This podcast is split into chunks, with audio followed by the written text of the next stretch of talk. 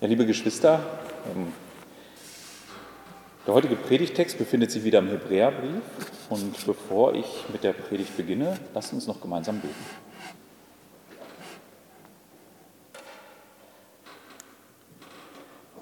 Ja, Herr, du hast uns erkauft mit deinem Blut. Du hast für unsere Schuld bezahlt. Du hast den Preis gezahlt, den keiner von uns zahlen kann.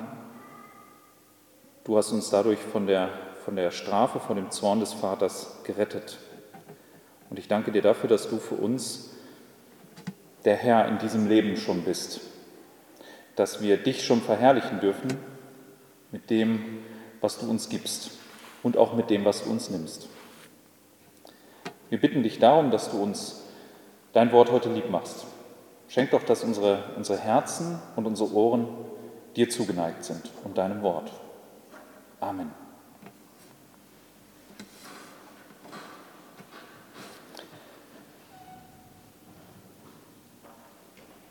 Ich habe auf der, auf der Homepage des Deutschlandfunks einen Artikel gelesen, aus dem ich einen kurzen Auszug vorlesen möchte. Matthias Sengewald ist 63 Jahre alt, hat wilde graue Haare.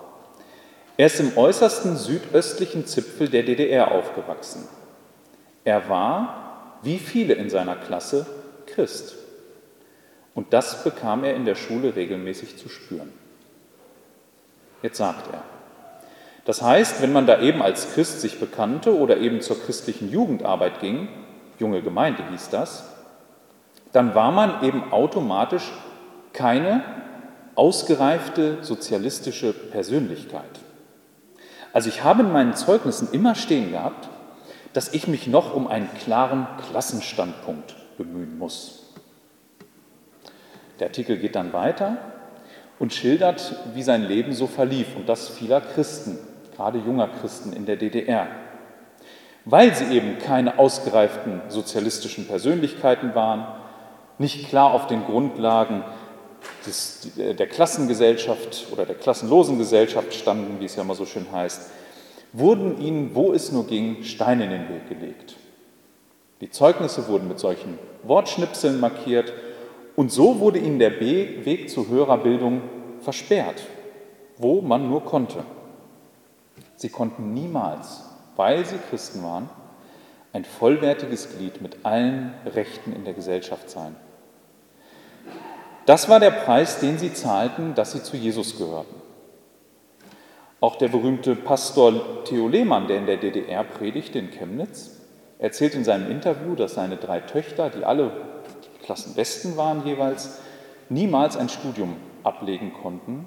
Sie wollten Ärztinnen und Lehrerinnen werden, aber weil ihr Vater Pastor war und sie sich zu Jesus Christus bekannten, durften sie Erzieherinnenausbildung und Krankenschwester lernen.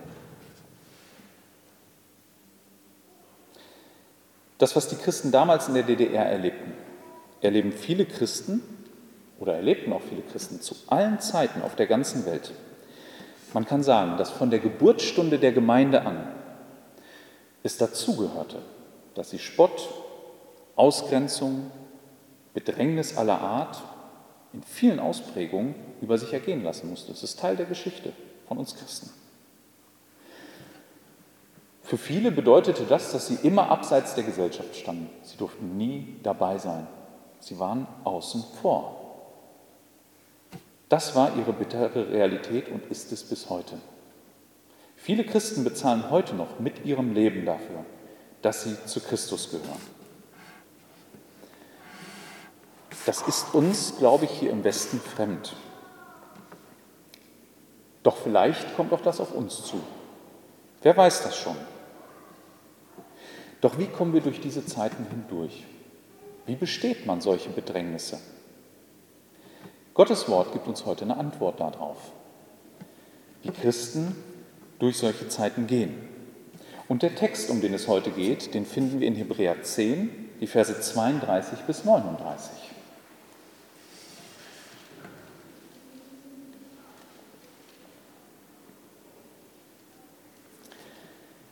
Der Autor schreibt dort, Erinnert euch aber an die früheren Tage, in denen ihr, nachdem ihr erleuchtet wurdet, viel Kampf erduldet habt der mit Leiden verbunden war, indem ihr zum Teil selbst durch Schmähungen und Bedrängnisse zum, zum Schauspiel geworden seid, zum Teil Gemeinschaft hattet mit denen, welchen es so ging.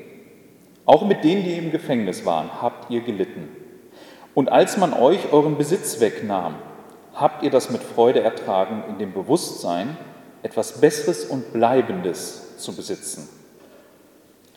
So werft nun eure Zuversicht nicht weg, die eine große Belohnung hat. Denn Ausharren habt ihr nötig, damit ihr, nachdem ihr den Willen Gottes getan habt, die Verheißung davontragt. Denn es währt nur noch eine kurze, eine kleine, ganz kurze Zeit. Dann wird der kommen, der kommen soll und nicht auf sich warten lassen. Mein Gerechter aber wird aus Glauben leben. Wenn er aber zurückweicht, hat meine Seele kein Gefallen an ihm. Wir aber sind nicht solche, die zurückweichen und verdammt werden, sondern solche, die glauben und die Seele erretten.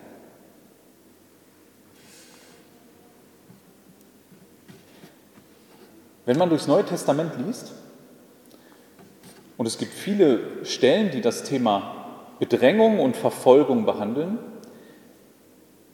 dann stellen wir fest, dass es nicht die Ausnahme, sondern die Regel ist, dass Christen das erleben. Es ist eine Normalität für die meisten Christen, die über diese Erde gingen und heute auch noch gehen. Es wird gar nicht diskutiert, so nach dem Motto, wie kann denn sowas sein und wo kommt denn das her? Es ist da und dem haben wir uns zu stellen. Wenn man so sieht, wie, das, ähm, wie die Gemeinde Gottes durch die Apostelgeschichte geht, durch wie viel Anfechtung und Leid, dann wissen wir auch, wenn wir dann die Kirchengeschichte verfolgen, dass das die ersten Jahrhunderte so weiterging. Christen waren verfolgt und sind es auch noch heute. Ja, die Welt zeigt eine Art Abwehrreaktion auf die Menschen, die sich zu Jesus Christus bekennen. Und Paulus da, äh, benennt das auch völlig klar. In 2 Timotheus 3, Vers 12 bringt es auf den Punkt, wenn er sagt, und alle, die gottselig leben wollen in Christo Jesu, müssen Verfolgung leiden. Schließt er alle mit ein. Die Zeiten, die wir erleben, sind damit eine Ausnahme. Und Jesus hat nie ein Geheimnis oder ein Hehl darum gemacht, und hat auch nie falsche Versprechungen gemacht, dass es Teil unseres Lebens sein wird, dass wir Verfolgung und Anfechtungen erleben. Jesus sagt zum Beispiel zu seinen Jüngern in Matthäus 10, Vers 16, 17 und 18, siehe, ich sende euch wie Schafe mitten unter die Wölfe. Darum seid klug wie die Schlangen und ohne falsch wie die Tauben. Hütet euch aber vor Menschen, vor den Menschen, denn sie werden euch den Gerichten überantworten und werden euch geißeln in ihren Synagogen und man wird euch vor Statthalter und Könige führen, um meinetwillen, ihn und den Heiden zum Zeugnis. Ich möchte euch auch sagen, es kann nicht anders sein, als dass ein Christ früher oder später auf Widerstand, vielleicht sogar auf aktive Verfolgung stößt. Das hat einen ganz einfachen Grund. Diese Welt, wie die Bibel sie beschreibt, lebt in Finsternis und ist gefangen in Lüge. Das lieben die Menschen. Christus, unser Herr, kam aber in diese Welt, das Licht und die Wahrheit, und hat damit etwas völlig Fremdes hineingetragen.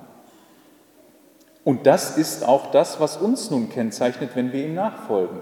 Die Bibel nennt uns Kinder des Lichts.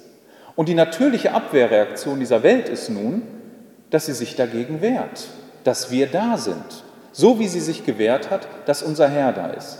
Hier prasseln zwei Reiche, die absolut unvereinbar sind von ihren Grundelementen, aufeinander.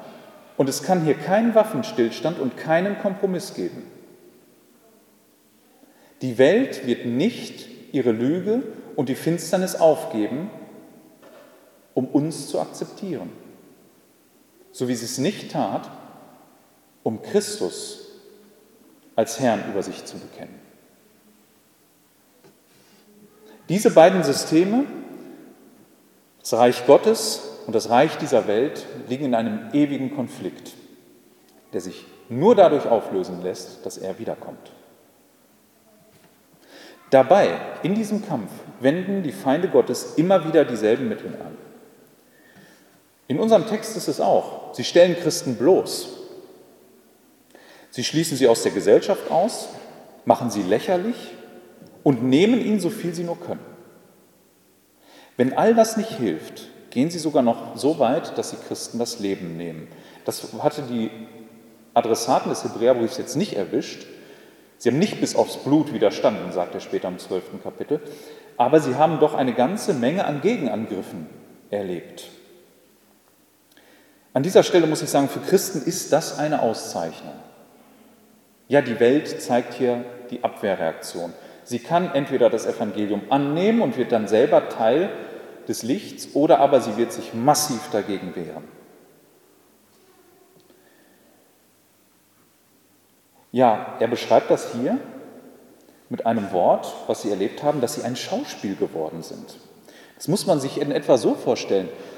Damals waren Theater nicht so wie heute, ja, dass man auf einer Bühne die Schauspieler hatte über sich, sondern man schaute hinab, ja, wie so ein Amphitheater war das, und unten standen die Schauspieler mitten im Fokus.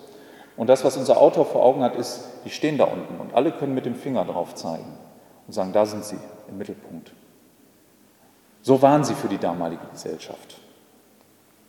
Dabei muss man aber feststellen, es hat wohl nicht alle gleich und mit derselben Härte demselben Druck und derselben Aufmerksamkeit erwischt. Einige waren mehr im Fokus als andere. Und jetzt kann man sich fragen, die natürliche Reaktion, die ist dann doch, wenn es mich nicht erwischt, dass ich sagen würde, da habe ich ja noch mal Glück gehabt.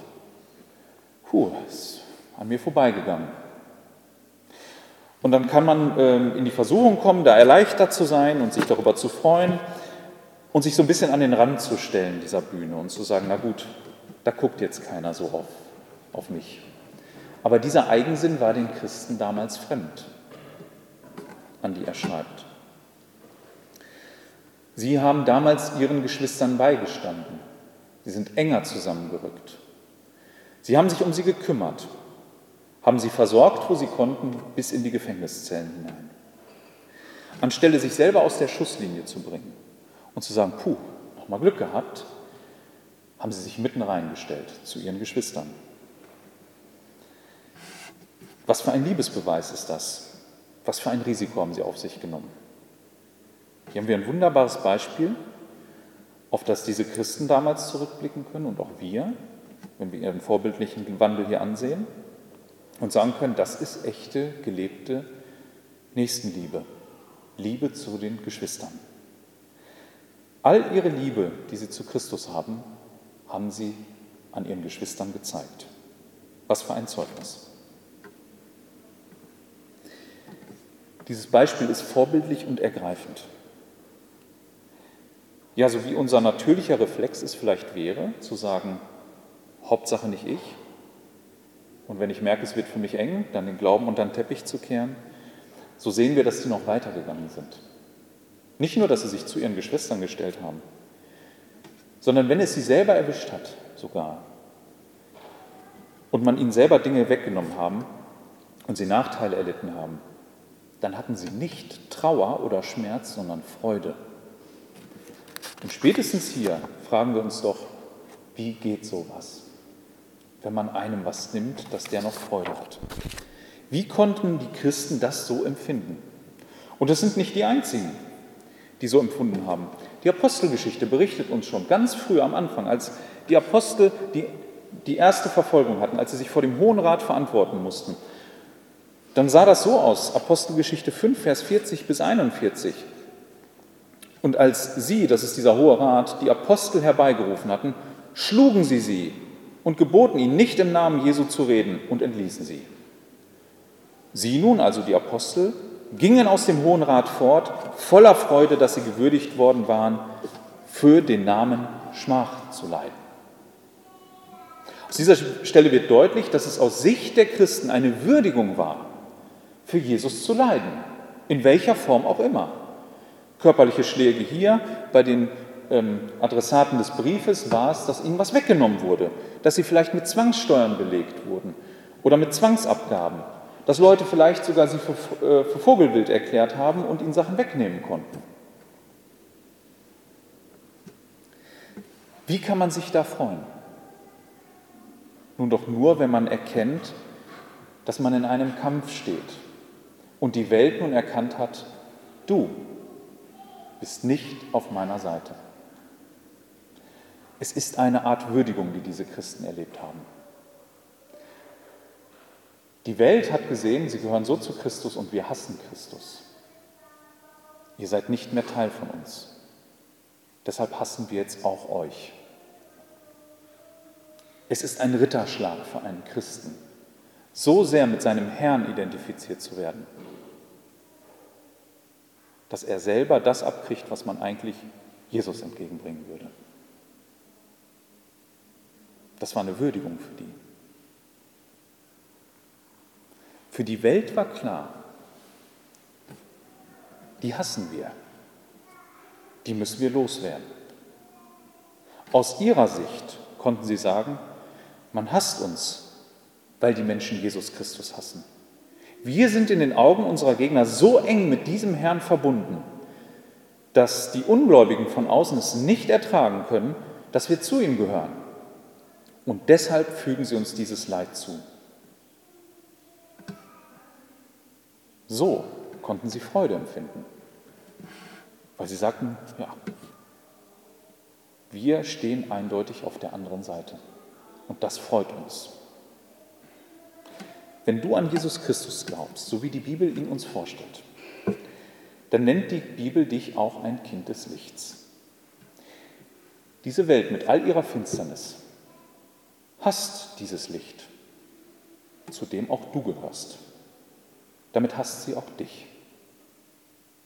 Wenn du nun aufgrund deines Glaubens Widerstand erfährst, ich sage bewusst aufgrund deines Glaubens, nicht weil du einen miesen Charakter vielleicht hast und dich irgendwie daneben benimmst, sondern weil du zu Jesus gehörst und seine Wahrheit hochhältst und du erfährst dann Widerstand, dann ist das eine Auszeichnung. Dann ist klar, du gehörst ganz zu ihm dann sagt dir die Welt quasi, dich kenne ich nicht und ich hasse dich, weil du zu Christus gehörst. Jesus sagt in der Bergpredigt, dass diese Abwehrreaktion dieser Welt, dass darin das vollkommene Glück für uns liegt. In der Bergpredigt im Lukasevangelium Kapitel 6, Vers 22 sagt er, glückselig, und das meint immer das vollkommene Glück. Glückselig seid ihr, wenn die Menschen euch hassen und wenn sie euch aus ihrer Gemeinschaft ausschließen und euch schmähen und euren Namen als Schimpfwort verwerfen, um des Menschensohnes willen. Freut euch alsdann und jubelt, denn wisst wohl, euer Lohn ist groß im Himmel. Ihre Väter haben ja an den Propheten ebenso gehandelt. Deshalb kann ein Christ sich freuen, wenn er leidet wenn er Anfeindungen erfährt. Er wird ganz mit Christus identifiziert. Ich möchte noch auf einen weiteren Aspekt in diesem Abschnitt eingehen, der auffällig ist. Auch mit dieser Freude. Denn gerade an dem Punkt, wo es dann heißt, da nimmt man den, ihren Besitz und sie freuen sich, gerade darin liegt ein großer Gegensatz zu unserer westlichen Kultur. In unserem reichen Deutschland sind doch auch viele Christen von dem Gedanken geprägt, dass wir doch in erster Linie mit dem, was wir haben und wenn es uns besonders gut geht, Gott verherrlichen. Und dass die Menschen doch, wenn wir nur genug haben, auf uns schauen werden und sagen, guck mal, was für ein gesegneter Mann. Daraus kann eine falsche Überzeugung wachsen, nämlich die Überzeugung, dass je mehr ich besitze, desto gesegneter bin ich, desto mehr kann ich Gott verherrlichen dass auch das Fehlen, das Wegnehmen von Besitz Gott verherrlicht, das zeigt die Bibel. Und zwar an dieser Stelle und auch an anderen. Gerade unser Herr Jesus Christus ist doch der komplette Gegenentwurf zu diesem Denken. Zu diesem Wohlstandsdenken, das glaubt, nur wer besitzt, verherrlicht Gott. Er verherrlichte Gott doch wie kein anderer. Er kam doch in Knechtsgestalt und verzichtete darauf, auf diese Herrlichkeit, die er beim Vater hatte. Er kam in diese Welt aber nicht als ein großer römischer Kaiser oder wenigstens als ein Provinzpolitiker, der oben an der Spitze stand. Er wurde ein Mensch wie wir, ein niedriger Mensch. Er, ging in eine, er kam in eine Provinz, wurde da reingeboren. Er starb den Tod eines Sklaven. Ja, man ist sich nicht mal sicher, ob er überhaupt was vererben konnte an irgendwen. Ne? Sogar die Kleider haben sie ihm genommen am Kreuz. Das, was er am Leib trug. Was ich damit sagen will, ist, er hat unendlich viel aufgegeben, als er Mensch wurde und hat Gott damit am meisten verherrlicht. Damit ist er zum Gegenentwurf dieser Welt geworden. Heute und vielleicht zu allen Zeiten bewundern die Menschen doch die, die am meisten haben. Bewundern wir nicht auch in, in Medien und in unserer Kultur die, die besonders viel Macht haben, die Geld haben, die vielleicht irgendwelche Trophäen haben in ihrer Vitrine, die Titel gesammelt haben und Statussymbole anhäufen aller Art? Sind das nicht die, die man sich anguckt, deren Kleiderschränke ganze Häuser füllen könnten? Für uns Christen und auch die damaligen heißt das, gerade dadurch, dass die Welt so fixiert darauf ist, zu gewinnen und zu bekommen, können wir das größte Zeugnis sein, wenn wir mit Freude es ertragen, dass man uns was nimmt, um Jesu willen.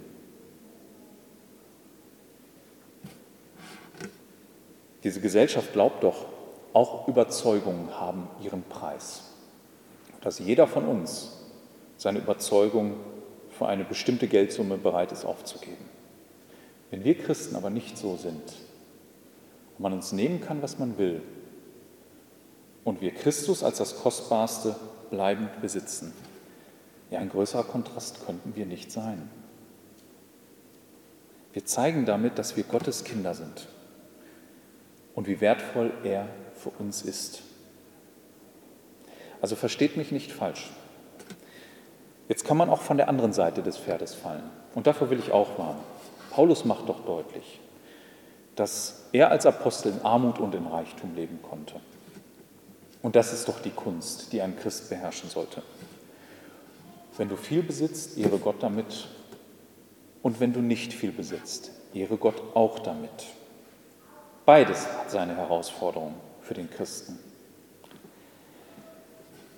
Mach deine Freude aber niemals von einem dieser Zustände abhängig.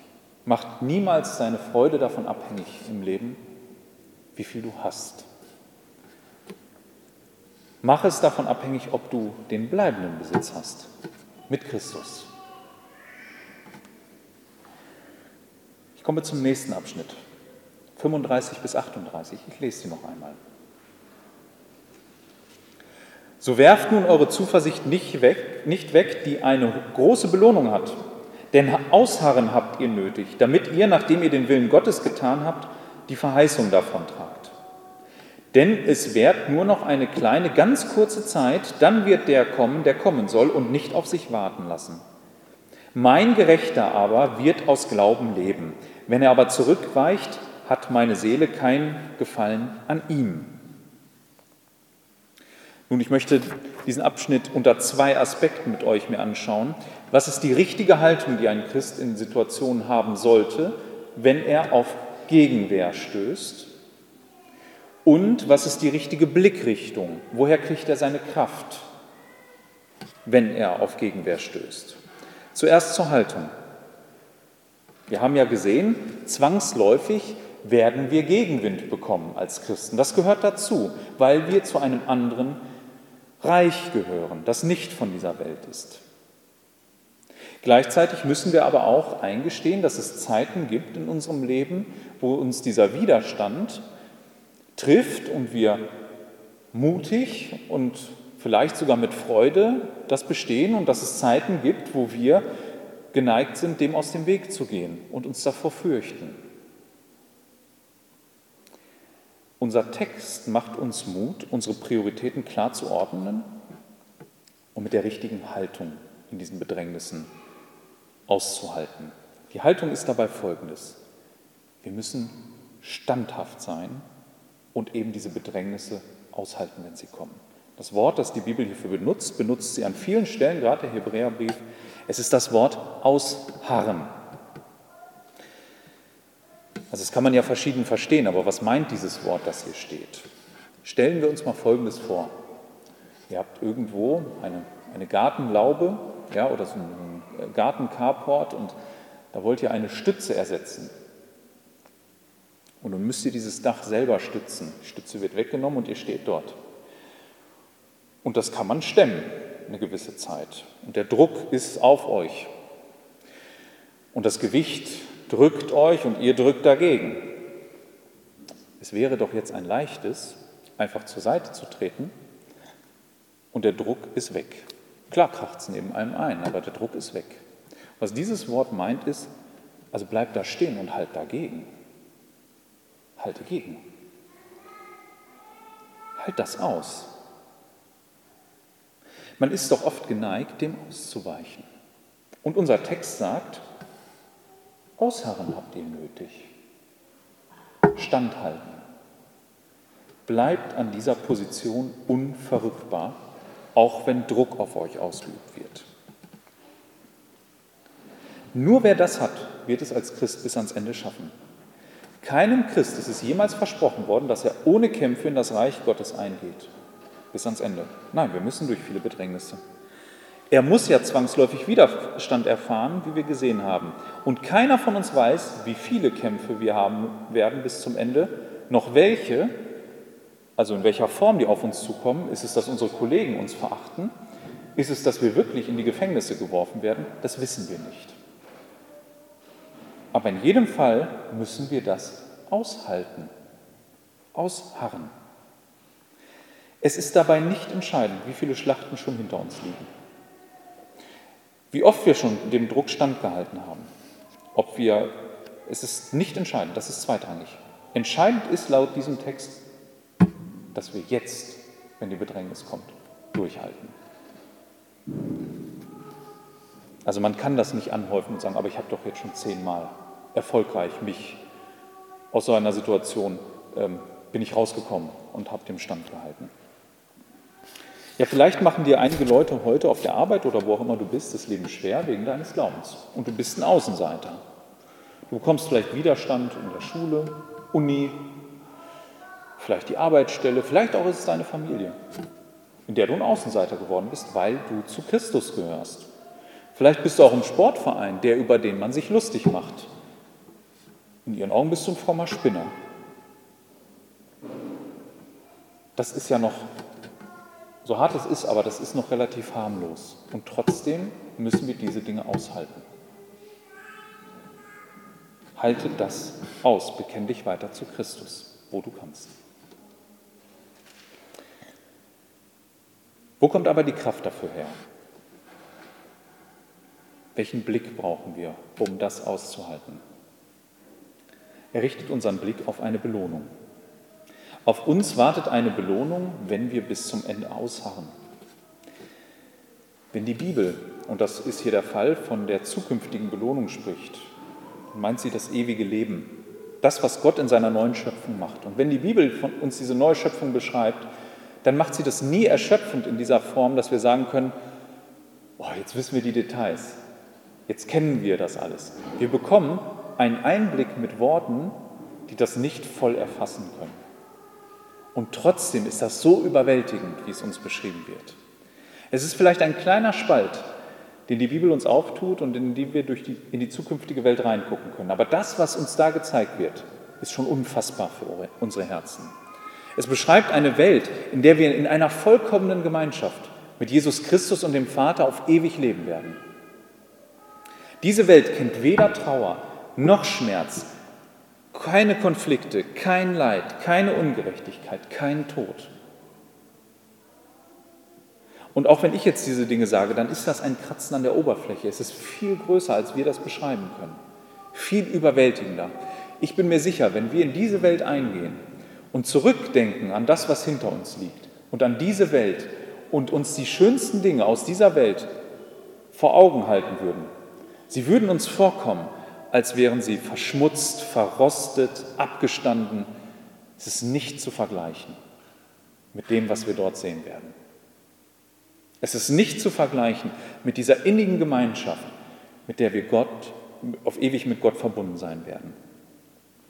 Dort werden wir ein Leben haben in einer vollkommenen Gemeinschaft mit unserem Retter auf ewig. Wenn wir uns also in so einem Glaubenskampf befinden, dann sollten wir uns das vor Augen halten, dass wir hier eine kurze Zeit, im Vergleich zu einer Ewigkeit, eine kurze Zeit, den vollen Zorn der Finsternis bekommen, zu spüren bekommen, bevor wir dann auf ewig das helle Licht haben werden. Wir sollen also auf die Verheißung dieser zukünftigen Welt gucken und das im Hinterkopf haben, wenn wir da drinnen sind. Wenn wir bedrängt werden, geschmäht werden, wenn wir Nachteile in Kauf nehmen müssen, ja, wenn man uns vielleicht sogar wegen unseres Glaubens tötet. Wir werden dann nicht, das sagt unser Text, nicht entschädigt. Das kann man auch, das kann man vielleicht auch, er sagt ausdrücklich, wir werden belohnt. Also Gott schafft nicht für all unser Leid nur einen Ausgleich. Sagt dem Motto, du hast gelitten oder du hast einen Schaden erlitten in diesem Leben, in der Verfolgung, ich gleiche das mal so aus. Es ist eine gigantisch größere Belohnung. So unfassbar für uns. Das beschreibt er hier. Es ist kein Schadensersatz, kein Ausgleich. Es ist ein Übermaß, mit dem wir beschenkt werden. Diese Belohnung wird mit unserem Herrn kommen. Die Bibel spricht davon, dass es an dieser Stelle eine kurze Zeit ist und andere Stellen kennen das auch. Und jetzt magst du vielleicht sagen, ja, das, der sagt kurze Zeit. Aber sind wir ehrlich, 2000 Jahre sind vorbei. Wie kann die Bibel dann von einer kurzen Zeit sprechen? Ist das nicht ein Irrtum? Also die Zeit kommt uns lange vor, ja. Und ich weiß nicht, wie es euch geht. Ich wünschte mir, er wäre früher da als später. Zwei Aspekte, mit denen man das sicher erklären kann, was er hier meint. Zum einen ist es so, dass wenn man oft in den Propheten des Alten Testaments liest und sie Dinge über die Zukunft sagen, sie die aber in der Gegenwartsform beschreiben. Das liegt einfach daran, dass für sie die Zusagen Gottes so felsenfest stehen, dass obwohl sie noch nicht in die Zeit eingetreten sind, sie doch schon feststehen und für sie da sind. Wir sagen, das ist heute schon so. Wir sehen es noch nicht. Es, es wird noch ausgerollt vor unseren Augen. Deshalb reden sie von der Gegenwartsform, ganz oft im Alten Testament. Es gibt aber noch einen zweiten Aspekt. Und zwar ist es in jeder Kultur unterschiedlich, wie wir Zeit beschreiben. Der eine hat Jahre vor Augen, wenn er von Zeit spricht. Andere haben Stationen vor Augen. Was meine ich damit? Stellen wir uns die Heilsgeschichte wie einen Zeitstrahl vor. Wir haben irgendwo in der Mitte Christus, wie er in diese Welt kam, als Mensch, lebte und starb und wieder auferstand. Wir sind am Ende dieses Zeitstrahls. Und wenn wir dann hinter Christus zurückgehen, gehen wir mal bis zu Mose. Heilsgeschichtlich gibt es viele Stationen zwischen Mose und Christus, die kommen mussten. Von Mose aus musste das Land noch eingenommen werden. Dort musste das Volk eine Zeit leben, bis es einen König hatte. Das Volk geteilt wurde, der eine Teil ins, ähm, ja, vernichtet wurde im Grunde im Exil aufging, dann die Juden, die nach Babylon deportiert wurden und wieder zurückkamen. Und dann musste noch eine Zeit vergehen, bis ein Johannes kam, das ankündigte und Jesus kam. Wenn wir uns auf den Standpunkt der Apostel jetzt begeben und sagen, was ist denn die nächste Station aus Sicht der Apostel, ist es, Jesus kommt wieder. Und da sind unmittelbar Ereignisse verbunden, unmittelbar kurz vor seiner Wiederkunft. Aber es gibt keine Zwischenstationen mehr. Das heißt, je nachdem, wie eine Kultur beschreibt, was kommt, sagt man, es ist nur noch eine Handlung. Es ist die nächste Handlung, die Gott vornehmen wird. Er wird kommen. Dazwischen gibt es keine Handlungen mehr, die Gott vornehmen wird. In dem Sinne, dass sie heilsgeschichtlich einen Wendepunkt oder die Heilsgeschichte weiter vorantreiben. Es gibt unmittelbar davor sicherlich das Aufsteigen des Bösen. Aber das ist kein gesonderter Aspekt. Der gehört zu Jesu Kommen dazu. Deshalb kann er sagen, kurz, nächste Station. Ja, wir leben wie alle anderen Christen seit den Aposteln mit diesem Wort, er kommt und er kommt bald. Jesu Wiederkunft steht also als nächstes auf dem Heilsplan. Und kurz davor werden wir vermutlich nochmal in Bedrängnis kommen.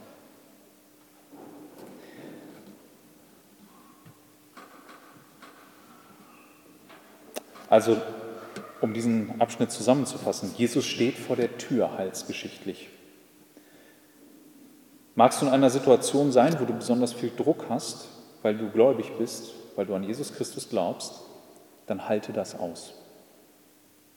Es ist eine Versuchung, den Schritt zur Seite zu machen und auszuweichen. Tu das nicht. Wende stattdessen, wenn du merkst, deine Kräfte schwinden, den Blick auf die Zukunft. Im Übrigen hat Jesus das auch so getan. In Hebräer Kapitel 12, da wird uns gezeigt, dass Jesus genau dieselbe Blickrichtung hatte. Jesus hat in Kapitel 12, das sind die Verse 2 bis 3, Folgendes gesagt. Er, er sagt den, den Lesern, sie sollen hinschauen auf Jesus, den Anfänger und Vollender des Glaubens, der die Schande nicht achtend für die er äh, für die vor ihm liegende Freude des Kreuzes erduldete und sich gesetzt hat zur Rechten des Thrones Gottes. Also so, er sagt, der, der ist dadurch mit dem Blick, dass vor ihm der Sieg ist. So ist er durch das Leid durch. Und das ist auch die Blickrichtung, die uns unser Text sagt. Da kommt eine Belohnung mit unserem Herrn. Und die wird überwältigend sein. Halte das aus. Verlier das nicht. Den letzten Vers möchte ich mit euch betrachten, Vers 39. Wir aber sind nicht solche, die zurückweichen und verdammt werden, sondern solche, die glauben und die Seele erretten. Es ist wichtig, seinen Standpunkt zu kennen, auch heute. Das ist der letzte Predigtpunkt. Jeder Text in der Bibel, der sich an, an Christen richtet, ähm, und wenn wir den unmittelbaren Text von von unserem heutigen hier vor Augen haben, das ist wahrscheinlich eine der härtesten Drohungen im, im Neuen Testament, die uns warnen soll, unseren Standpunkt zu verlassen, dann sind diese Texte nie so gemeint, dass sie uns Christen zur Aufgabe bringen sollen. So nach dem Motto, gib auf, hast du keine Chance. Im Gegenteil. Sie sollen eine Art Fixstern sein. Also muss ich vorstellen, an unserem Himmel gibt es ja Sterne, die sind am selben Punkt und welche, die wandern. Und dass man sagt, ich orientiere mich, ich brauche einen Orientierungspunkt, wie der Seemann. Und sie sollen dazu sein, um zu sagen, wo stehe ich denn eigentlich? Habe ich die richtige Richtung? Ich muss mich ausrichten wieder auf meinen Herrn. Und diese Texte sollen dazu dienen. Und dieser Text ähm, ist für die Leser so, ihr gehört dazu. Ihr sollt nicht jetzt rausgehen und sagen, ich gebe es auf, sondern ihr gehört dazu, die nicht zurückweichen. Bleibt dabei. Ja, es gibt leider Leute, die diesen Fixpunkt nicht haben. Und er wird uns auch hier gegeben. Wie kommt man durch solche Situationen? Wie bereitet man sich vielleicht auch auf zukünftige vor? Auch das, das ist hier. Es ist eine Sache für unseren gesamten Lauf, der noch vor uns liegt, vonnöten. Glauben. Also ich lese das nochmal. Wir aber sind nicht solche, die zurückweichen und verdammt werden. Das wäre die eine Möglichkeit, du gehst zurück. Sondern solche, die glauben und die Seele erretten. Und diesen Punkt finde ich erstaunlich an der Stelle im Text. Warum? Wenn wir den Anfang unseres Textes nehmen, den wir uns am Anfang angeguckt haben und sehen, was die alles schon erlebt haben und wie toll die das durchgestanden haben und wie viel, man kann damit stolz vielleicht sogar zurückblicken und sagen, ja, das waren Zeiten, da haben wir wirklich unseren Glauben bewiesen. Wir haben zu unseren Geschwistern gestanden, man hat uns Dinge weggenommen und wir waren trotzdem voller Freude. Da kann man leicht jetzt sagen, das wird uns doch für die Zukunft genügen, diese Erfahrung. Also mit diesem Rucksack an Erfahrungen können wir doch jetzt in die Zukunft gehen und sagen, auch das schaffen wir. So motiviert, ne? Motivation. Ja, das kriegen wir hin. Und das wäre ein Fehler. Man würde anfangen, auf sich selbst zu blicken und auf seine eigenen Verdienste. Aber der Glaube im gesamten Hebräerbrief richtet den, richtet immer den Fokus darauf, dass man sich an das festhält, was Jesus getan hat, nicht was man selber geleistet hat, auch in der Vergangenheit.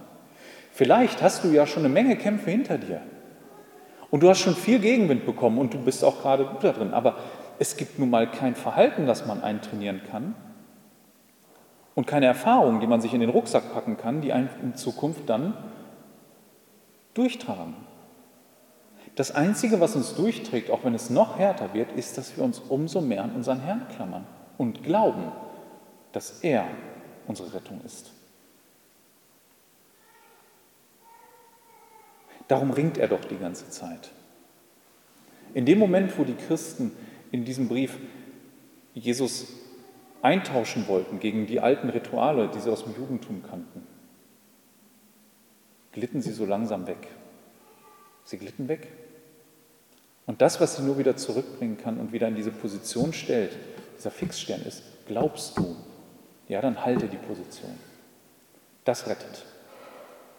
Dann gehörst du zu denen, die nicht zurückweichen. Wenn du glaubst, wenn du dich an deinen Herrn klammerst und das, was er am Kreuz auf Golgatha getan hat. Ja, man ist vielleicht versucht, auf seine Zeiten zurückzublicken, wo man sagt, da habe ich wirklich gekämpft. Und es ist auch gut so, dass man darauf zurückbleibt, um sich, zurückblickt, um sich zu freuen. Und zu sagen, ja, danke Herr, hast du mich durchgetragen. Da ist Glauben gewesen. Vielen Dank dafür. Aber im Hier und Jetzt brauche ich erneut den Blick auf Jesus. Und daran muss ich mich klammern. Nur so wird deine Seele gerettet. Ja, es ist doch die große Versuchung vielleicht in unserer westlichen Kultur, auch unter den Christen, sich auf seine Verdienste was einzubilden und wie tapfer man doch war. Aber das rettet einen nicht. Was dich rettet, ist immer der Glaube an Jesus Christus und ihn allein.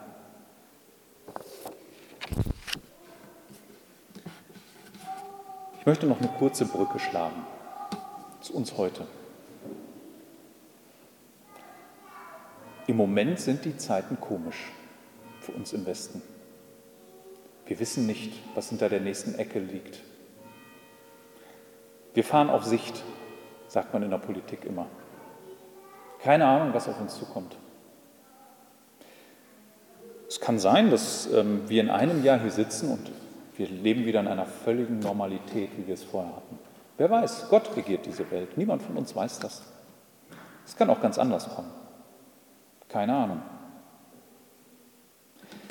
Das, was wir aber feststellen, ist, dass der Feind, der diese Welt regiert, der Fürst dieser Welt, alles aufbietet, um die Gemeinde Christi einzuschüchtern und ihr, vor, und ihr vorzugaukeln, sie hat keine Chance. Gerade erleben das auch in dieser Corona-Krise Gemeinden. Und das ist eine Prüfung für uns. Ich nehme mal ein Beispiel, wo ein Staat sich, und das ist übrigens in der Apostelgeschichte, wenn ihr die mal lest, wie oft plustern sich die Leute dort auf und haben im Nachhinein nicht recht. Das schreckt sie nicht davor ab, böse Dinge zu tun. Aber einen Paulus zu schlagen, hatten sie an, zum Beispiel in Philippi kein Recht. Das gab es nicht. Und trotzdem haben sie es getan, haben sich aufgeplustert. Wir müssen ausharren, Leute, egal was auf uns zukommt. Wir dürfen unsere Standpunkte nicht verlieren, unseren Glauben nicht. Wir dürfen keine faulen Kompromisse machen. Ich möchte euch ein positives Beispiel nennen. Der eine oder andere hat es wahrscheinlich verfolgt oder mitbekommen, dass ähm, letztes Jahr die Gottesdienste in Kalifornien, da wo John MacArthur mit seiner Gemeinde ist, eingeschränkt werden sollte, Auflagen bekommen sollte und so weiter. Es hat er nicht, äh, dem ist er nicht nachgegangen. Und dann gab es massiven Druck aus Politik und von allen Seiten. Kein Verständnis dafür. Wie könnten Sie denn auch? Sie vergleichen doch ständig unsere Gottesdienste mit allen anderen möglichen Krams, den Sie so veranstalten. Aber das ist nicht dasselbe. Hier wird Gottes Wort gelehrt. Und hier erbauen und ermuntern wir einander. Das können wir nicht so einfach aufgeben. Gott hat das verordnet. Dazu muss man uns zwingen. Und selbst dann werden wir jeden Weg suchen. Nun, was ist passiert? Er hat den Standpunkt nicht verraten. Er ist nicht zurückgeschreckt, sondern er ist in Konflikte gegangen gerichtlich und so weiter. Und was ist das Ergebnis? Er hat Recht bekommen. Es kann manchmal so ausgehen, dass man dann auch Recht bekommt in dieser Welt. Paulus hat das auch erlebt, dass er Recht bekam und in Philippi mussten ihn die Obersten aus der Stadt hinausgeleiten. Das war eine Demütigung für sie, weil sie ihn geschlagen haben, ohne Prozess als römischen Bürger. Und das ist eine enorme Demütigung, die, äh, die dort jetzt in, in Kalifornien passiert ist. Denn sie mussten über 400.000 Dollar Entschädigung zahlen für Anwaltskosten und sonst was an diese Gemeinde. Und es kann so gehen. Wir wissen nicht, was noch auf uns zukommt, 3G, 2G. Wir wissen es nicht. Aber auch hier müssen wir als Gemeinde fest sein und aushalten. Jeder Einzelne, aber auch wir gemeinsam. Wir sind unserem Herrn verpflichtet. Und was im Reich der Finsternis läuft, das müssen wir prüfen und gucken, dass wir mit dem Licht dagegenhalten, wenn es Gottes Wort widerspricht. Ja, es wäre eine Auszeichnung auch für uns, wenn die Welt sieht, ihr seid wie dieser Jesus Christus, der keinen Kranken und egal was er hatte, wegschickte, der alle Sünder zu sich rief, egal was in ihrem Impfpass stand oder sonst wo.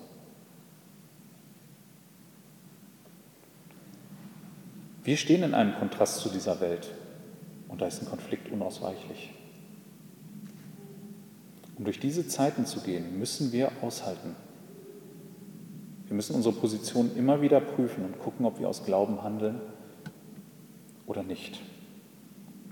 Wir müssen auf das blicken, was hinter all dieser Zeit liegt, nämlich dass Jesus kommt.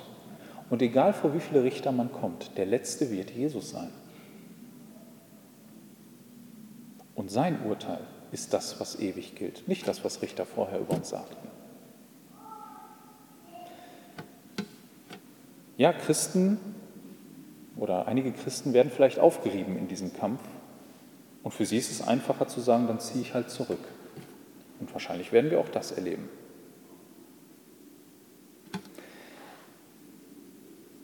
In den 80er Jahren wurden die Christen besonders in der DDR verfolgt. Ich hatte den Pastor Theo Lehmann eingangs erwähnt. Er schildert eine Situation, die wie folgt aussah. Er stand immer in seiner, in, seinem, in seiner Kirche und der Gottesdienstraum war immer proppevoll. Die Leute standen sogar in den Gängen. Und da war die einzige Möglichkeit, dass noch frische Luft reinkam, dass hinten raus die Türen offen waren. Und er konnte immer auf den Parkplatz blicken, hinten raus. Und einen Sonntag dann kamen die Autos der Polizisten. Viele Autos. Und sie hielten an. Und er predigte. Es war eine Drohkulisse, die sich da aufbaute. Das, was ihn bewegte, was er sagte, ist, was werden die jetzt machen? Kommen die? Schleppen die mich runter? Werden sie die Leute verhaften? Was werden sie tun? Es ist nichts passiert an dem Tag. Aber es war eine Drohkulisse, die aufgebaut wird. Und mein Eindruck ist, dass wir heute in diesen Zeiten leben, wo viele Drohkulissen aufgebaut werden. Und wir dürfen uns davon nicht irre machen lassen. So wie der Pastor Theo Lehmann stand und weiter predigte, so müssen wir auch auf unserem Punkt weiter stehen und aushalten. Damals, als diese vielen jungen Leute, die in die Gottesdienste strömten, obwohl in ihren Zeugnissen stand, dass sie nicht zu dieser Gesellschaft gehören konnten, das stand ja indirekt dort, und obwohl sie wussten, dass sie sich die Zukunft verbauten, die hatten ein Lied, das auch in unseren Gesangbüchern ist. Damals komponierte eben dieser Pastor ein Lied, das ist das Lied 381. Und das sangen diese jungen Leute. Und das sangen sie in fast allen Gottesdiensten. Und vielleicht ist das auch ein Lied, das ihr aus vollem Herzen mitsingen könnt. Und das ist das Lied, das wir zum Abschluss gleich singen werden. Lasst uns das Lied gemeinsam singen, 381. Und danach werde ich noch beten. Lied 381.